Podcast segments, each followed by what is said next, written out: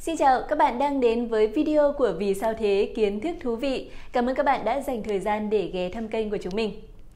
Các bạn thân mến, sự đặc biệt của ngón cái trên bàn tay có lẽ mỗi người đều nhận thấy từ rất lâu. Thế nhưng chưa chắc tất cả mọi người đều biết lý do của sự đặc biệt này, hoặc cũng có thể đã từng biết nhưng lại bị quên hoặc là không biết giải thích thế nào cho người khác hiểu.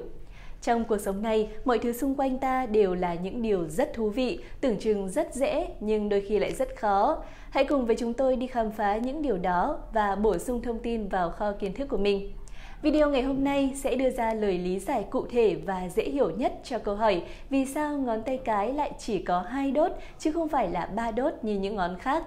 Khi theo dõi, nếu thấy có điều gì muốn tranh luận và trao đổi thì hãy bình luận xuống phía bên dưới nhé.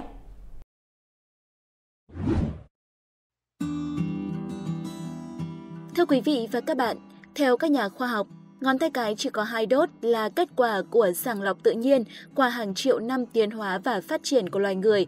Theo thuyết tiến hóa mà chúng ta đã biết, con người được tiến hóa từ loài vượn cổ. Môi trường sống của loài vượn cổ là trong rừng sâu, chúng leo trèo di chuyển bằng tứ chi. Trong đó, ngón tay cái và ngón chân cái được phân cách ra so với bốn ngón khác giống như loài người. Ở giai đoạn sau này, vượn cổ xuống đất tập đi thẳng đứng người, chi trên được giải phóng. Đặc biệt là sau khi chúng tiến hóa thành loài người, bàn tay thường xuyên phải cầm công cụ. Điều này khiến cho ngón tay cái trở nên rất có lợi, nó khiến cho việc cầm nắm trở nên chắc chắn hơn.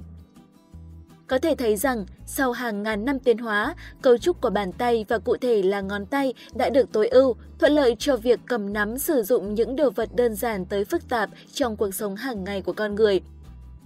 Chúng ta hãy cùng làm thử nghiệm một chút. Đầu tiên đó là bạn hãy tìm một chiếc nắp bút mà có thể cho được ngón tay cái của mình vào.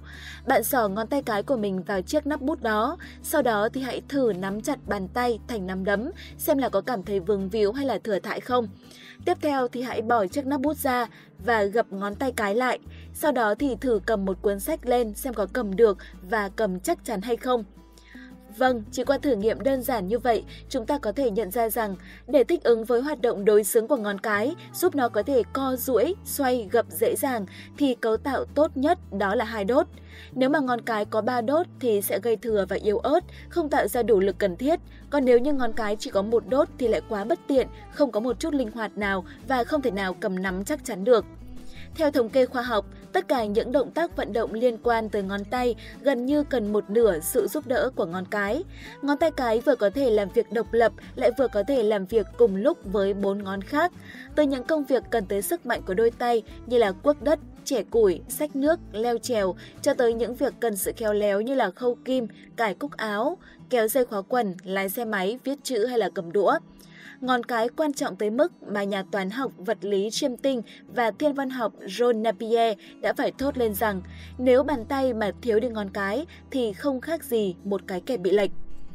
Vâng thưa quý vị và các bạn, như vậy là chúng ta đã có câu trả lời cho thắc mắc vì sao ngón tay cái lại chỉ có hai đốt. Nếu thấy nội dung thú vị và có ích, hãy dành tặng cho kênh một nút like nhé.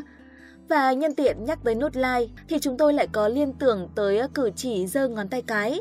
Không biết từ bao giờ mà cử chỉ này đã trở thành ngôn ngữ ký hiệu quen thuộc của con người với hàm ý tốt đẹp như là bày tỏ sự yêu thích hay là đồng tình. Tuy nhiên có thể là các bạn chưa biết ý nghĩa xa xưa của nó lại không hề đáng yêu như vậy.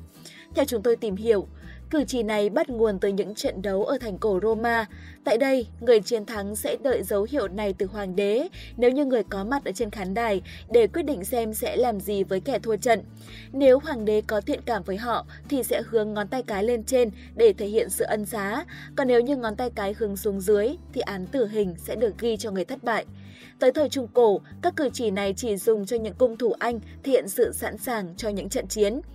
Tuy nhiên, từ thế kỷ 20 cho tới ngày nay, nó không đơn giản chỉ là đồng ý hoặc là không đồng ý. Ở Trung Quốc, hành động này còn biểu hiện cho sự tôn trọng.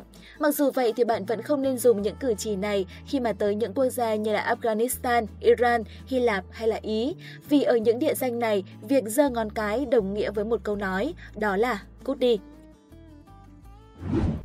Vâng, quý vị và các bạn thân mến, nội dung video ngày hôm nay đến đây là kết thúc. Nếu thắc mắc về nội dung này, hãy để lại thông tin bên dưới để chúng tôi giải đáp nhé. Còn bây giờ thì xin chào và hẹn gặp lại trong các số phát sóng lần sau. Bye bye!